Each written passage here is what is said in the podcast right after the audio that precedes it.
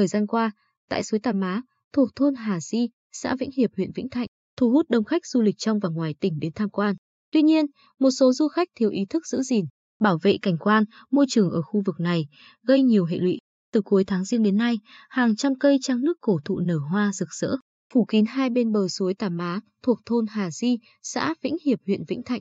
Hoa nở tỏa hương thơm ngát, cộng với dòng nước suối trong lành đã tạo nên một cảnh sắc thiên nhiên vô cùng thơ mộng, thu hút hàng nghìn du khách trong và ngoài tỉnh đến tham quan, thưởng ngoạn.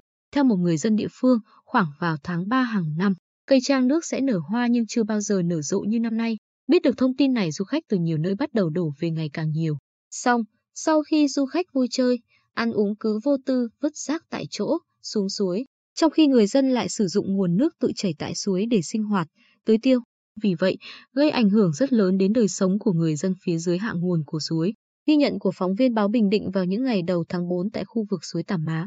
Đoạn từ cầu Thanh Niên đến khu vực làng vẫn còn khá đông khách du lịch, các bạn trẻ tìm đến khám phá, chụp ảnh.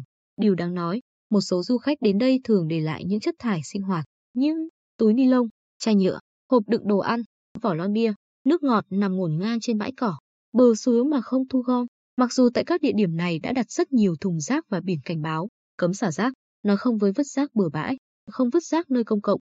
Nguy hiểm hơn, nhiều du khách còn nhóm bếp, nướng đồ ăn ngay gần những gốc cây trang và các cây cổ thụ khác. Lửa từ các bếp nướng đã vô tình làm cháy nhiều thân cây, hoa và lá cây, gây ảnh hưởng lớn đến cảnh quan môi trường xung quanh bờ suối. Sự sinh trưởng của những cây trang rừng và tiềm ẩn nguy cơ gây cháy rừng rất cao.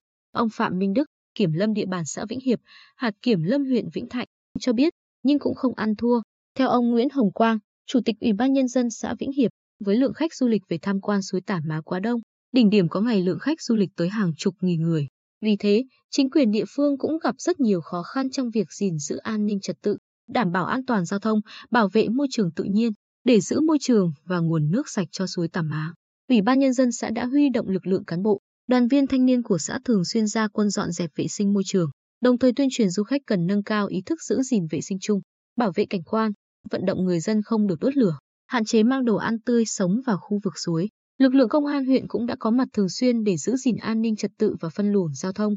Ông Quang cho biết thêm, thời gian tới, Ủy ban nhân dân xã sẽ tổ chức đẩy mạnh công tác tuyên truyền cho nhân dân và khách du lịch để rác đúng quy định, hạn chế dùng túi ni lông, bao bì nhựa, vận động các hộ kinh doanh tại khu vực suối Tả Má cam kết về bảo vệ môi trường, đảm bảo vệ sinh, trồng thêm nhiều cây xanh, hoa xung quanh suối. Có như vậy suối Tả Má mới giữ được vẻ đẹp tự nhiên vốn có.